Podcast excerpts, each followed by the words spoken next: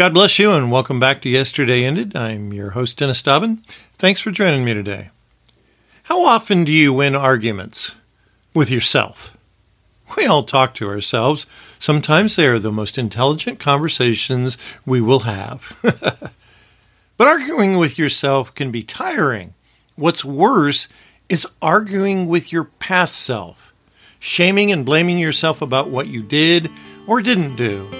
That's our topic for today. Give a listen.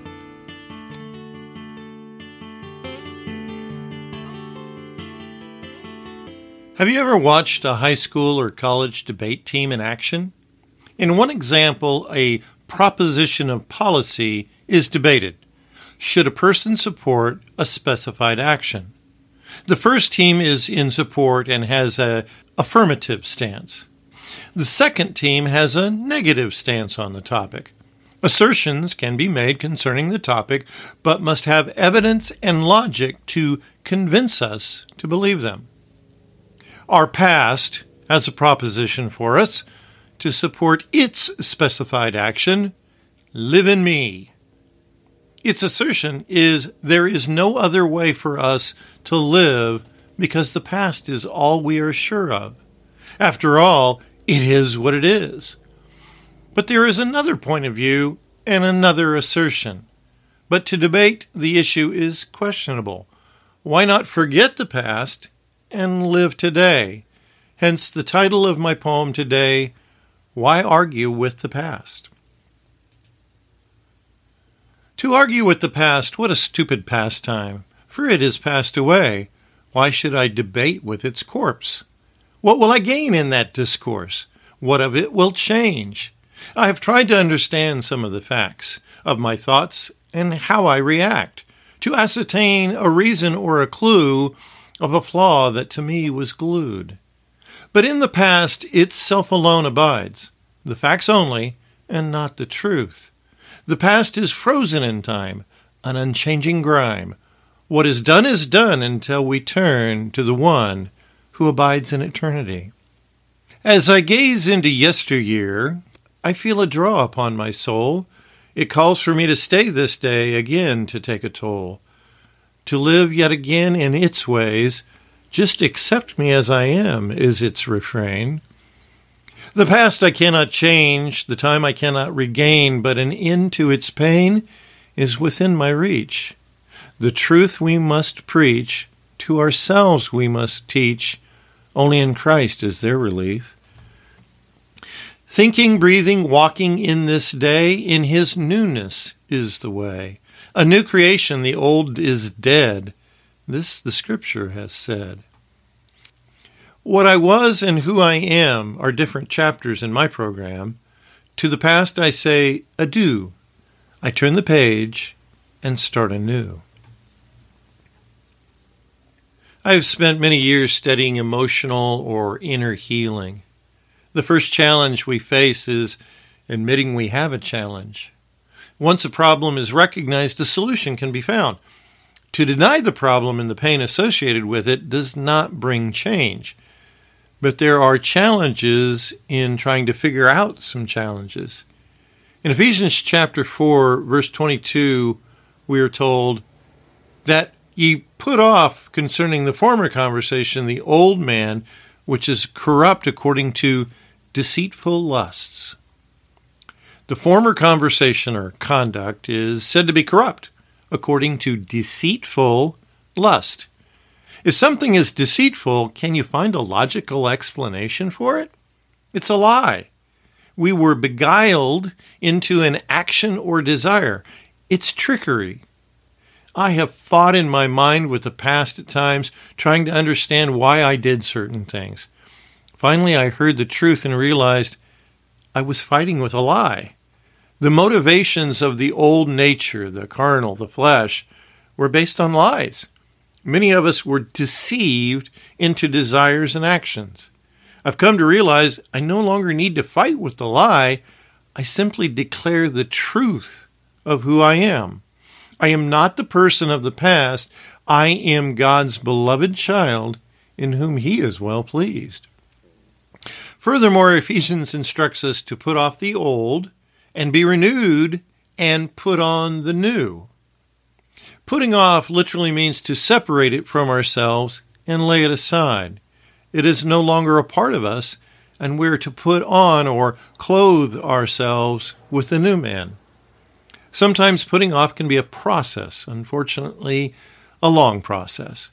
But to put off doesn't mean to debate, worry about, try and understand. It means to separate ourselves and reach out to the righteousness and holiness of the new man. It is a change in focus from what has happened to what God promises will happen when we believe his promises. To argue with the past is literally to argue with a corpse. It's dead.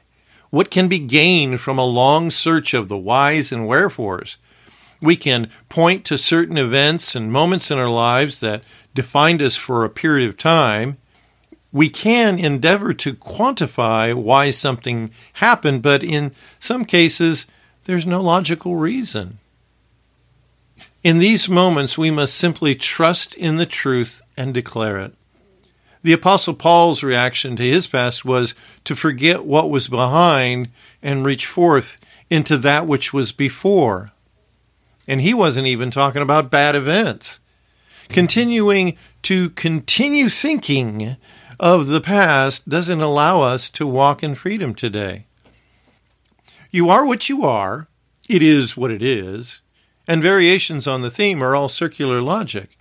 The truth is, we are what God has made us in Christ. The world teaches us that the leopard cannot change his spots. Good thing we're not leopards. What we used to be is indeed factual. I was a sinner. Unfortunately, at times I still sin. But the truth is, I am now made righteous by Christ. I've been justified by faith in Jesus. I have been cleansed by his blood. I do not need to carry the title of sinner as my definition. My new definition is in Jesus. I am accepted in him. When I say my new definition is in Jesus, it's because that's what I have chosen to believe. Some people say you are what you eat, and there is some truth in that for sure. But more so, you are what you think. The scripture says this in the first part of Proverbs 23, verse 7. For as he thinketh in his heart, so is he. The choice is ours to have stinking thinking or to accept the truth and recognize we are seated at the right hand of God at this moment. It is a part of our identification with Christ.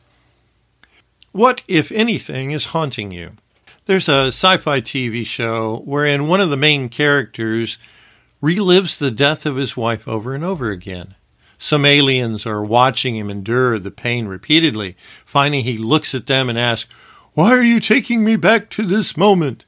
Their response is, We are not taking you here. You are bringing us here. Are there moments that you are reliving over and over again? And how's that working for you? I'm not trying to be smug. I know how easy it is to fall into that trap. I've been there all too often myself. But I've come to see certain traps as it is happening and have learned to turn away. Rarely do we need someone else to tell us about our problems. We're all too aware of our weaknesses. So, what are we doing about them? Are we repenting, making declarations of newness, meditating on Scripture, or just repeating the problem? We need to be repeating the promises of God concerning our weaknesses. And don't forget, God knew about your weaknesses long before He created the heavens and the earth. He chose you before the first particle of dust was made. Many times I have chosen to simply think of myself as a three year old child, totally dependent upon my father to care for me. In this identity, I am innocent. I have no past to haunt me. I only see what my Father is doing in front of me. And what I see is He is watching after me. He cares for my every need. He comforts me. He holds me. I laugh and giggle and rest in His arms. Now, that is a good example of the way to think. How do you picture yourself? When Jesus was tempted, His response was, It is written. When we are tempted to look at the past, what is our response? Our past need not be years old. It could simply be a blunder or a misstep from yesterday or last week. There's always something to taunt us and try and turn our focus away from the truth of who we have been made in Christ. Can you say, I am more than a conqueror through him that loved me, and believe it right now? Say it out loud right now. I am more than a conqueror through him that loved me. How do you respond to that statement about yourself?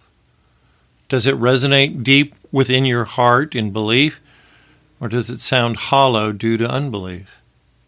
Can you say, I am his beloved in whom he is well pleased? Can you say, God is faithful to his promises?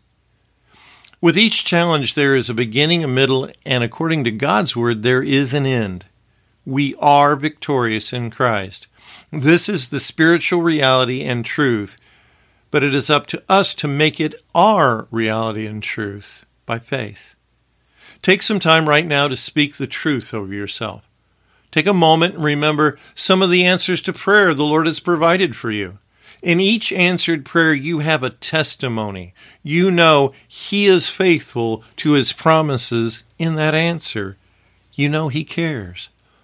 Somewhere I heard this line that in God's faithfulness is our confidence.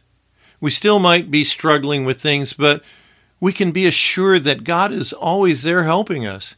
He calls us into this day with a promise of a hope and a future. Stop fighting with the past. This is the day which the Lord hath made. We will rejoice and be glad in it.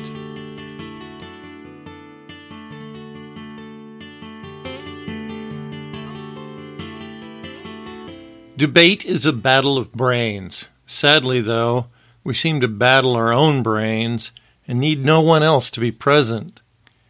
In Isaiah 26 3, it says, Thou wilt keep him in perfect peace, whose mind is stayed on thee, because he trusteth in thee.